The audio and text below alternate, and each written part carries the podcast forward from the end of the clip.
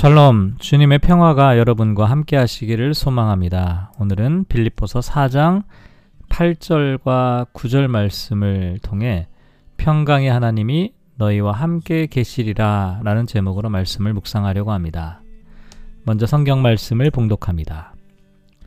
끝으로 형제들아 무엇에든지 참되며 무엇에든지 경건하며 무엇에든지 오르며 무엇에든지 정결하며 무엇에든지 사랑받을 만하며 무엇에든지 칭찬받을 만하며 무슨 덕이 있든지 무슨 기림이 있든지 이것들을 생각하라.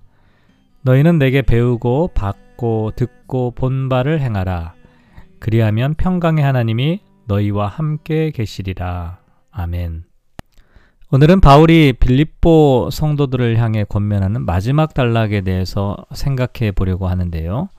먼저 8절을 보면 형제들아 무엇에든지 참되며 무엇에든지 경건하며 무엇에든지 오르며 무엇에든지 정결하며 무엇에든지 사랑받을 만하며 무엇에든지 칭찬받을 만하며 무슨 덕이 있든지 무슨 기림이 있든지 이것들을 생각하라 이렇게 말합니다.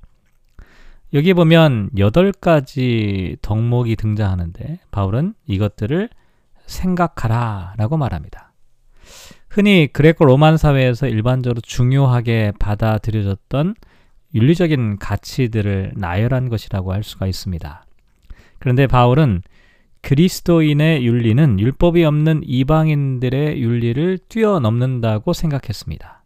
물론 윤리적인 삶이 구원을 이루는 것은 아니지만 구원받은 성도들의 삶은 성령님의 인도하심을 따라 성령의 열매를 맺을 수밖에 없기 때문에 도덕적인 삶을 살아갈 수밖에 없다고 말하는 것이죠.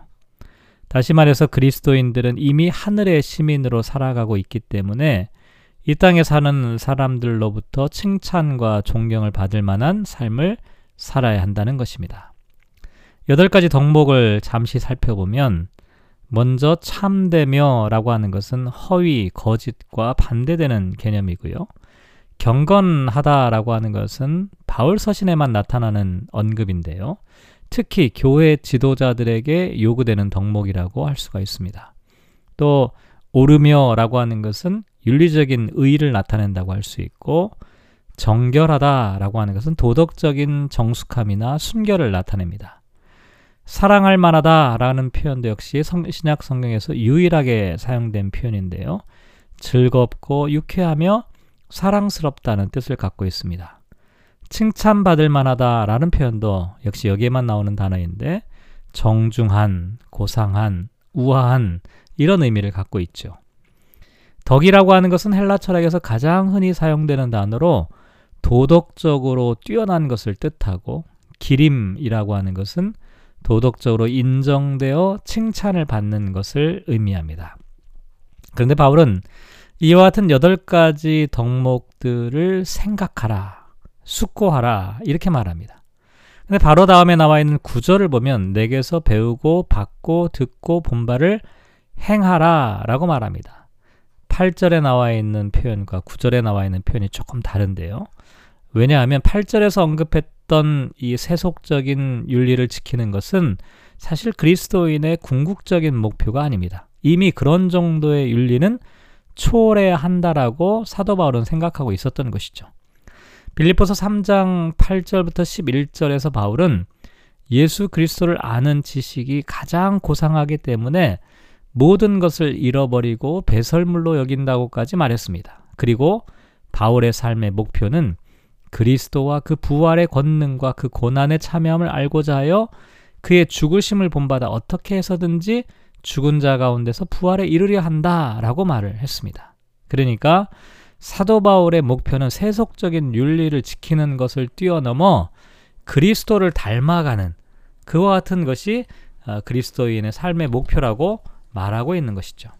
그래서 빌립보 교인들에게도 세속적인 윤리를 지키는 것에 만족하거나 그치지 말고 바울에게서 배우고 받고 듣고 본 바를 행해야 한다라고 말합니다. 기독교 신앙은 말씀이 육신이 되신 예수님께서 요한복음 13장 15절에 말씀하신 것처럼 내가 너희에게 행한 것 같이 너희도 행하게 하려 하여 본을 보였다라고 말씀하셨습니다.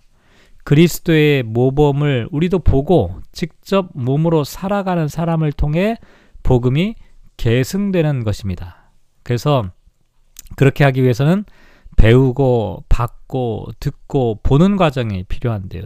이것은 체험적인 알매 과정이라고 할 수가 있습니다. 단순히 머리로만 지식을 전달하고 습득하는 것을 뛰어넘어 우리의 인격으로, 우리의 삶으로, 우리의 온 몸으로 어, 복음의 진리를 어, 깨우치는 그 모든 과정들을 나타내는 것이죠. 현대 그리스도인들은 예수님을 믿고 신앙을 고백하는 것을 신앙의 전부라고 생각하는 경우가 많습니다. 하지만 바울은 여기에서 한 걸음 더 나아가 복음을 삶으로 살아야 한다. 그리고 그와 같은 삶을 살게 될 때 평강의 하나님이 너희와 함께 계신다라고 말합니다. 사실 이와 같은 권면은 바울이 직접 경험했기 때문에 말할 수 있는 것이었네요. 바울은 지금 감옥에 갇혀 있습니다. 그래서 기쁨도 잃어버리고 평강도 누리지 못하는 위기 가운데 처해 있었죠. 그런데 모든 일에 기도와 간구로 감사의 기도를 드리게 되자 하나님께서 바울의 마음과 생각을 지켜주셨습니다. 그래서 언제나 기뻐하는 삶을 살 수 있게 되었고 또한 감옥에 갇혀 있는 상황 가운데서도 바울은 윤리적인 삶과 태도를 잃지 않았습니다. 그래서 하나님의 말씀에 따라 실천하고 살아가는 과정을 통해 하나님의 평강을 누리게 된 것이죠. 그래서 바울은 빌립보 교회 성도들을 향해서도 어떠한 상황 속에서도 기쁨과 평강을 누리는 삶을 살아가도록 권면하고 있는 것입니다. 오늘 말씀을 묵상하며 이렇게 기도하면 어떨까요? 진실하고 경건한 사람, 정의롭고 순결한 사람이 되게 하소서. 사랑받을 만하고 명예를 지키며 살아가게 하소서. 주변 사람들에게 덕을 끼치고 칭찬을 받는 사람이 되게 하소서. 하나님의 말씀을 배우고 듣고 받아들일 뿐만 아니라 몸으로 실천하며 살아가게 하소서. 사랑하는 성도 여러분, 오늘도 말씀을 묵상하며 하루를 살아가게 됩니다.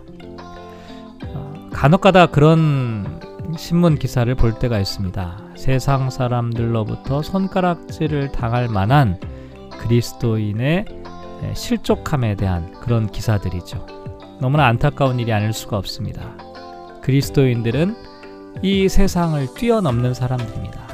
이 세상 사람들의 윤리와 이 세상 사람들의 삶의 모습을 뛰어넘어 천국 시민권을 지닌 사람답게 살아야 합니다. 바라기는 오늘 하루 저와 여러분이 주님께서 보고 받고 듣고 배운 대로 살아가는 그래서 평강을 누리시는 저와 여러분 되시기를 주님의 이름으로 축복합니다.